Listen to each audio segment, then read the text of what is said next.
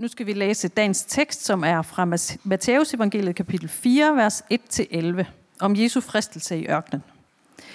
Så blev Jesus af ånden ført ud i ørkenen for at fristes af djævlen. Og da han havde fastet i 40 dage og 40 nætter, led han til sidst sult. Og fristeren kom og sagde til ham, Hvis du er Guds søn, så sig, at stenen her skal blive til brød. Men han svarede, der står skrevet, mennesket skal ikke leve af brød alene, men af hvert ord, der udgår af Guds mund. Da tog djævlen ham med til den hellige by, stillede ham på templets tinde og sagde til ham, Hvis du er Guds søn, så styrt dig ned, for der står skrevet, han vil give sine engle befaling, og de skal bære dig på hænder, så du ikke støder din fod på nogen sten. Jesus sagde til ham, der står også skrevet, du må ikke udæske Herren din Gud. Igen tog djævlen ham med sig, denne gang til et meget højt bjerg, og viste ham alle verdens riger og deres herlighed, og sagde til ham, Alt dette vil jeg give dig, hvis du vil kaste dig ned og tilbe mig. Da svarede Jesus ham, Vi er bort, satan, for der står skrevet, du skal tilbe Herren din Gud og tjene ham alene. Der forlod djævlen ham, og se, der kom engle og sørgede for ham.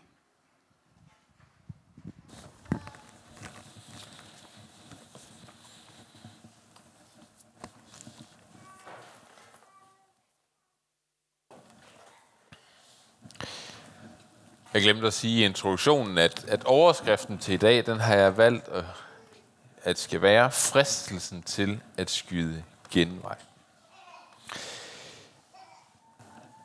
Det er jo første søndag i fasten. Øhm, og fasten, det er jo den her tid, hvor vi øh, skralder det vigtige af, eller skralder alt det overflødige af, og når ned til det vigtige. Ned til kernen, ned til det, som er det centrale. Det, der er fuldstændig fundamentalt.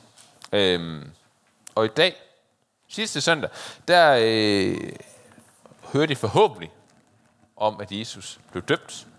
Øh, og efter dåben, så bliver Jesus ud, lidt ud i ørkenen for at faste i 40 døgn.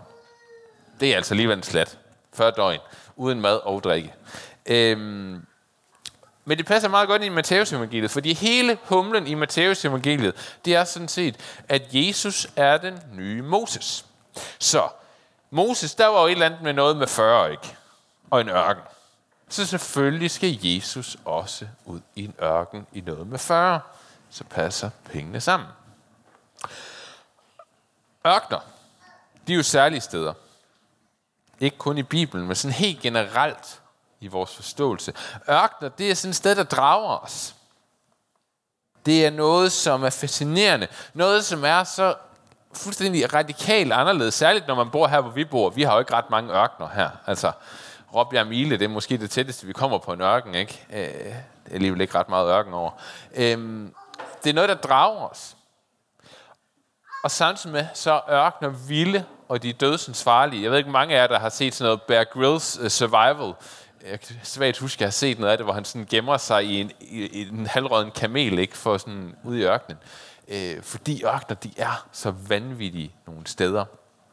Øh, de er meget, meget varme om dagen, meget, meget kolde om natten. Ekstreme modpoler. Så ørken, det bliver også et prøvelsested. Hvis man tager ud i ørkenen, så får man prøvet sit udstyr af. Og når vi tager ud i den åndelige ørken, så får vi også skrællet alt det unødvendige af, og når ind til kernen, ind til det, der er det centrale. Men samtidig så er ørkenen også det sted, hvor vi kan få åbenbaring, hvor vi kan få indsigt, hvor vi kan erfare nye ting og søge nye dybder. Det er jo derfor, at nogle af de allerdygtigste teologer, der har været nogensinde, nogle af de mest indsigtsfulde kristne, det var dem, der i 300-400-tallet søgte ud i ørkenen, dem vi kalder ørkenfædrene. Noget af det skarpeste teologi, der er lavet, det kommer fra dem. Fordi de var derude, hvor alt var skrællet af. Nå, så det er jo derfor ikke, ikke så underligt, at Jesus efter sin dåb tager ud i ørkenen, inden han påbegynder sit offentlige virke, at han lige skal derud i ensomheden, i stillheden, i fordybelsen, for lige at kalibrere og finde ud af, hvad er det, jeg skal med mit offentlige virke. Men efter den her udmagrende proces på 40 dage uden mad og drikke, så kommer djævlen til ham. Ordet djævel, På græsk, diabolos, det betyder egentlig bagvasker eller bagtaler. Og det Jesus oplever nu, det er nærmest et ekko af Adam og Evas oplevelse i paradisets have. Og det er jo faktisk jo også den gamle testamentlige læsning til i dag, første søndag i fasten, paradisets have og, og syndefaldet. Her under syndefaldet, der støbte djævlen de kugler, som fik mennesket smidt ud af haven. Og han gør det med et helt enkelt spørgsmål. Har Gud virkelig sagt? Mener han det sådan virkelig seriøst, ham der den gamle? Og det er fristelsens natur. Fristelsens grundkim. Mistilliden. Den her lille bitte fli af usikkerhed, af tvivl, som sætter sig, som bliver gift for relationen, både til Gud, men også til andre mennesker. Det er den, som slangen planter i Eva. Og det er den, som sidenhen er blevet plantet i hvert eneste menneske. Jeg har den, og jeg er ked af at sige det, du har den også. Mistilliden til, om ikke Gud holder noget skjult. Om Gud virkelig har åbenbaret alt for os. Om Gud egentlig vil mig det godt. Om ikke der er et eller andet, han holder tilbage. Og om ikke det så var bedre, at jeg selv blev Gud i mit eget liv og selv fik lov at bestemme. Djævlen, da han frister Jesus i ørkenen, der vil han give ham mulighed for at skyde en satanisk genvej. Til at blive hersker over alle jordens riger, uden at skulle gå igennem lidelse og død. Se, genveje, de kan være ret smarte. Det ved dem af os, der har været i IKEA. Særligt dem af os, der er blevet sendt afsted på vegne af vores koner. Sådan en torsdag klokken 16, hvor man lige skal nå at hente den der ene ting, som selvfølgelig er derinde, hvor man skal igennem det hele for at nå. Øh, og der er de der genveje altså ret smarte. Hvis man ved, hvor de er, og man ikke kommer til at tage en, så man ender tilbage. Så i IKEA og, og sådan nogle steder, der er genveje super smarte. Men genveje kan også ødelægge. Fordi de ofte tilskyndes af et bekvemmelighedens begær. Bekvemmelighedens begær, det er det begær, der så let og glat som muligt vil gå igennem livet. Begæret efter, at det skal være lækkert for mig, uden at det koster mig noget. Egoismens slæske spørgsmål. Hvad er der i det for mig, så i forhold til, hvad det koster mig? Forhåbentlig skal jeg ikke give for stor en indbetaling. Forhåbentlig skal jeg ikke yde for meget i forhold til, hvad jeg får ud af det. Det skal være lækkert for mig. Det er fristelsen. Det er bekvemmelighedens begær. Så der er så noget af det her med grund, mistilliden til Gud. Det er grundfristelsen. Det er egentlig fuldstændig det grundlæggende, hvorfor det er, at djævlen kommer. Men djævlen kommer nu til Jesus og frister ham på tre områder. Tre måder, hvorpå egoismens begær, den her grundlæggende mistillid til Gud, bliver fodret og kan udfordre og sætte Guds forholdet på spidsen og sætte det på prøve. For det er jo faktisk det, djævlen han prøver. Han prøver på at finde ud af, ham her Gud, som du er udsendt af, øh, har du nu egentlig så godt fat i ham, som du synes, du har? Øh, er din relation så stærk, som den nu er? Og den første fristelse er svær, når man har været sulten efter at have fastet i 40 dage, eller 40 døgn. For det er brødet. Djævlen står med brød til Jesus og siger, spis de her. Det handler om at blive mæt. Det handler om at have nok. Og her afviser Jesus djævlen med henvisen til, Jesus, til Gud som forsørgeren og fokuset på, at vi ikke kun kan leve af brød. Der er også brug for en tillidsfuld relation til Gud. Og djævlen tilbyder en dag brød til Jesus, og det her det er i virkeligheden dybt ironisk. Djævlen tilbyder brød til Jesus, ham som selv senere i evangeliet faktisk laver et bespisningsunder. Og, og, og i øvrigt også i Johannes evangeliet siger, jeg er livets brød. Han har slet ikke brug for at blive tilbudt brød af djævlen, for han er selv livets brød. Han er vores forsørger. Og det er derfor, vi kan bede fader vor, giv os i dag vores daglige.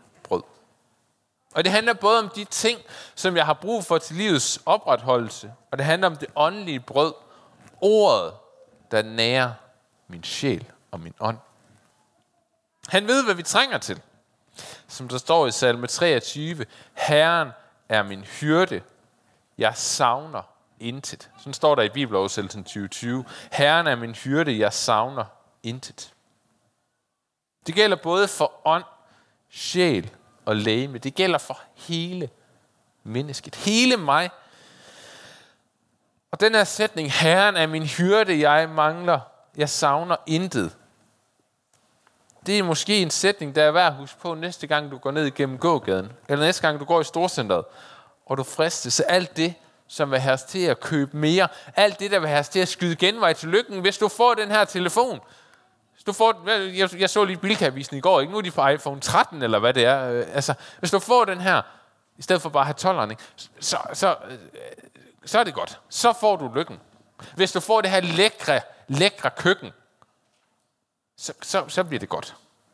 Hvis du får den nye bil, så bliver det, åh, ikke? Så er der lykke. Men, men vi ved jo godt, hvordan det ender, ikke? For det første meget af det, vi bliver fristet med, der har vi en masse skrammel af hjemme i forvejen, i skuffer og skabe. Det har vi måske egentlig ikke brug for. Og den nye bil, jamen så snart man, den har stået i garagen i tre måneder, jo, så er den stadig fed, men så fed er den måske alligevel heller ikke, fordi så har naboen fået en fed, og, og fruen har ridset den første gang, og sådan nogle ting, ikke? Så var lykken ligesom forbi det. Herren er min hyrde, jeg savner intet. Den er rigtig god at have indprintet når vi bevæger os ud i forbrugerismen. Fordi det giver os en lykke, som vi aldrig vil kunne købe os til. Og det var den første fristelse. Den anden fristelse, det er dumdristigheden og provokationen af Guds navn. Kast dig ud, Jesus, og Gud vil sende engle, der vil bære dig, der vil gribe dig. Men Jesus ønsker ikke at følge sin egen vilje. Han ønsker at følge Guds vilje. Han underlægger sig Gud her, allerede i fristelsen. Og så bliver der faktisk lidt en tråd hen til påske. Faste og påske hænger ufattelig meget sammen. Øh, øh, og og der, her bliver der trukket en, en, en linje hen til Gethsemane have. Jesus i Gethsemane, lige inden han skal dø, hvor han jo siger, ikke som jeg vil, herre, men som du vil. Hvis dette bære kunne gå mig forbi, ville det være lækkert, men det kan det ikke, for det er ikke det, du vil. Han underlægger sig Gud. Og det gør han endeligt, når han der i Gethsemane lægger sin fremtid i Guds hænder. Selvom at det medfører lidelse og død på korsen. Og her kommer fader vor ind igen, fordi hver gang vi beder i fader vor, så bliver vi mindet om den her fristelse til at provokere Gud. Det gør vi, når vi beder helliget blive dit navn. Vi skal huske, hvis navn der er øverst. Vi skal huske, hvis navn der er helligt, ophøjet. Det er ikke mit eget. Det er Guds. Det er Guds navn, der er øverst. Det er Guds navn, der er ophøjet. Og den her fristelse, den gælder også for os i dag i en tilværelse, hvor navnet er så vigtigt. Du skal gøre dit navn stort i vores samfund, i vores verden. Du skal være noget. Du skal skabe dig et navn. Self-made, det er det bedste, du kan være. Influencer, så du har påvirkning. Ikke? Du er, hvad du påvirker. Du er, hvad du rykker ved. Du er, hvor mange likes du har. Du er, hvor mange, der følger dig på Instagram. Du er, hvor meget dit hus ligner et boligmagasin. Det handler om at blive kendt. Undersøgelser har jo vist, at, hvad, at der er flere og flere øh, øh, teenager, som bliver spurgt i skolen om, hvad, det her, hvad vil du være? Jeg vil gerne være kendt. Det er, ble, det er simpelthen blevet et emne blandt teenager at sige, jeg vil gerne blive kendt. Hvordan bliver jeg kendt? Det handler bare om det. Og hvis du så kan skyde genvej til den her berømmelse, så skal du gøre det. Bare det gør dig til noget. Også selvom du så kommer til at udstille dig selv eller udstille andre, og faktisk ødelægge de indre, så skal du gøre det. For du kan blive til noget, du kan skabe dig et navn. Vi skal udvikle os. Vi skal stile højere. Vi må aldrig bare stå stille.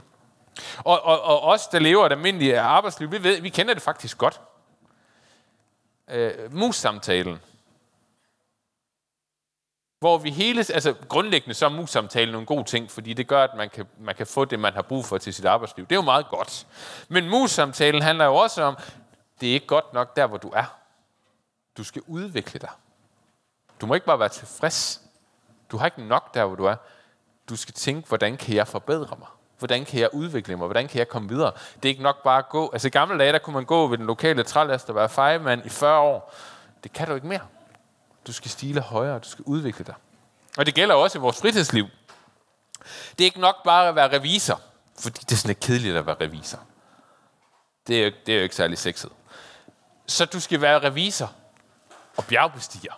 Eller revisor og øh, øh, øh hvad hedder sådan noget, øh, stand-up paddle, det der er ikke bort, man står på. Et eller andet, du skal være revisor og noget mere. Og det er det mere, som viser, hvad du er, viser, hvem du er. Det er det, der gør dig til noget spændende.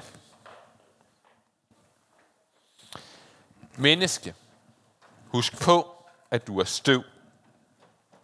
Sådan lød det i onsdags til Aske onsdag. Jeg håber, at nogen af jer var til Aske onsdags gudstjeneste et eller andet sted og fik tegnet et kors i panden og hørte de her ord. Ellers så hører du dem nu. Menneske, husk på, du er støv. Fasen er med til at sætte os i det rette forhold til Gud. For hos Gud, der er vi ikke noget. Der er vi ikke det navn, vi prøver på at skabe os. Hos Gud, der er vi nogen. Hans elskede børn, som hans navn lyder over i dåb. Og så en lille sjov krølle. Øh, øh, jeg, jeg, jeg elsker de her små besvindeligheder i de bibelske tekster. En lille sjov krølle i dagens tekst.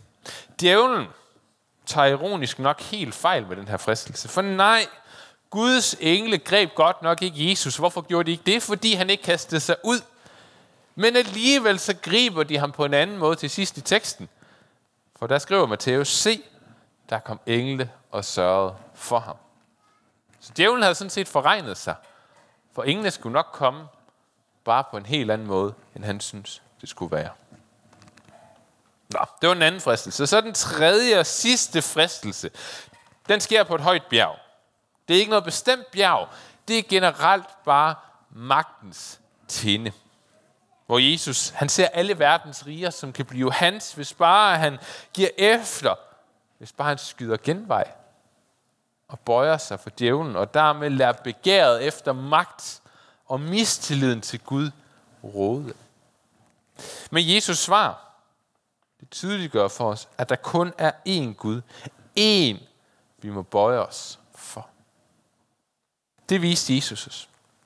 Han kom for at tjene. Han kom for at vise os, at denne verdens magtbegreb ikke skal have det sidste ord.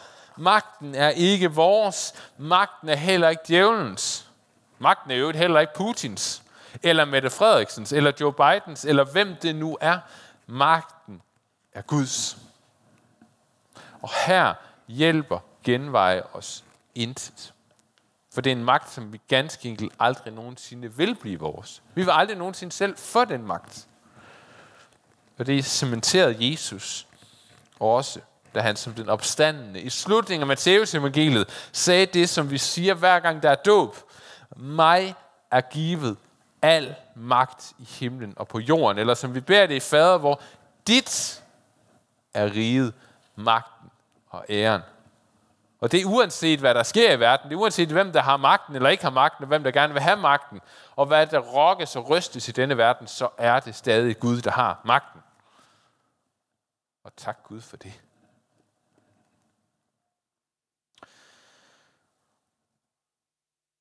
I fastetiden, der følger vi Jesus. Vi følger Jesus på hans vandring til Jerusalem øh, Holger Lisner har oversat en svensk salme, nummer 172 i salmebogen. Se, vi går op til Jerusalem til hellige fastetide. Fasten er sådan set en vandring, en åndelig vandring sammen med Jesus til Jerusalem, til hans lidelse og død.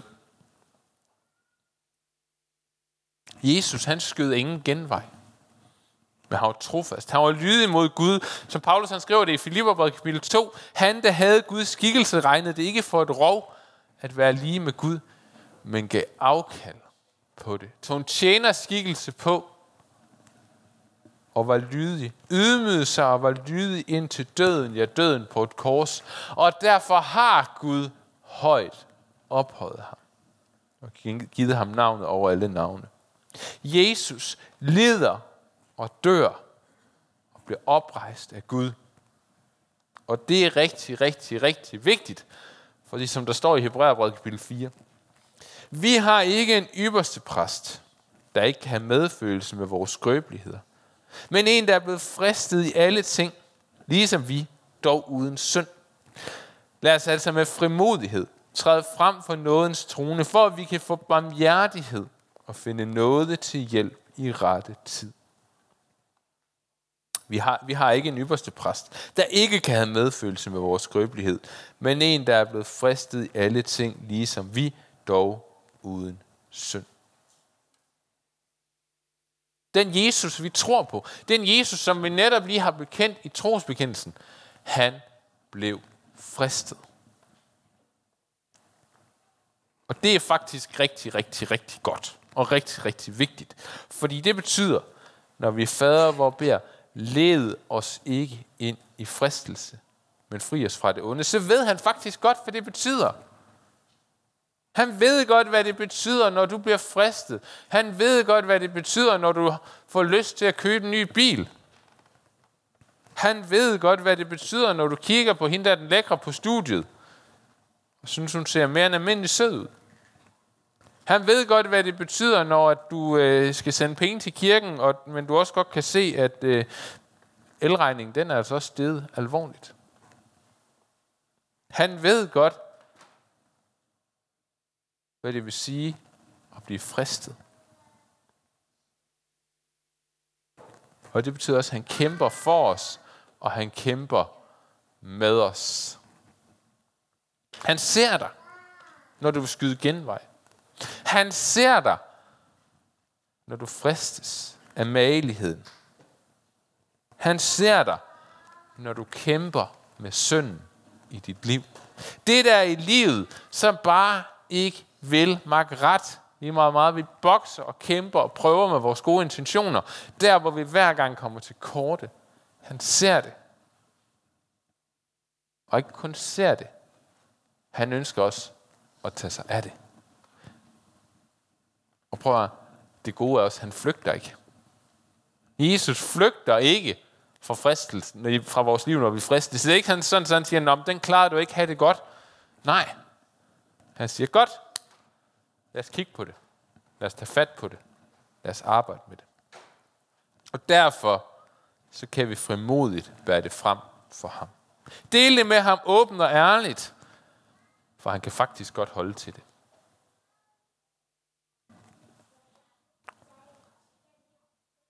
Lad os bede sammen. Jesus, tak fordi, at du blev fristet, men alligevel stod imod fristelsen.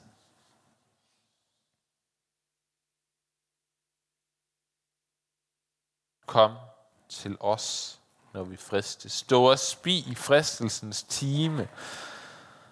Hjælp os, for vi har brug for dig. Jeg vil gerne invitere en super kort invitation her, men hvis det her det rører noget i dig, så kan du måske enten mentalt eller fysisk lægge en hånd på dit hjerte. Hvis du oplever, at du er i en ørken, hvis du oplever, at du bliver fristet, hvis du oplever, at du kæmper med synden i dit liv, og det vil bare ikke gå væk. Så læg en hånd på dit hjerte, og så vil jeg gerne bede en bøn for dig Jesus, du kender os, når vi bliver fristet. Du kender hver eneste en herinde, som oplever fristelse i livet. Oplever den der fristelse til ikke at have nok. Oplever at hele tiden skulle have noget mere. Prøve at få lykken et andet sted end hos dig. Fristelsen til at skabe sig et navn, som er et andet end dit navn. Eller fristelsen til selv at vil tage magten over sit eget liv. Fristen til selv at vil bestemme. Eller hvad det nu kan være. Jesus, du ser det og du tager dig af det.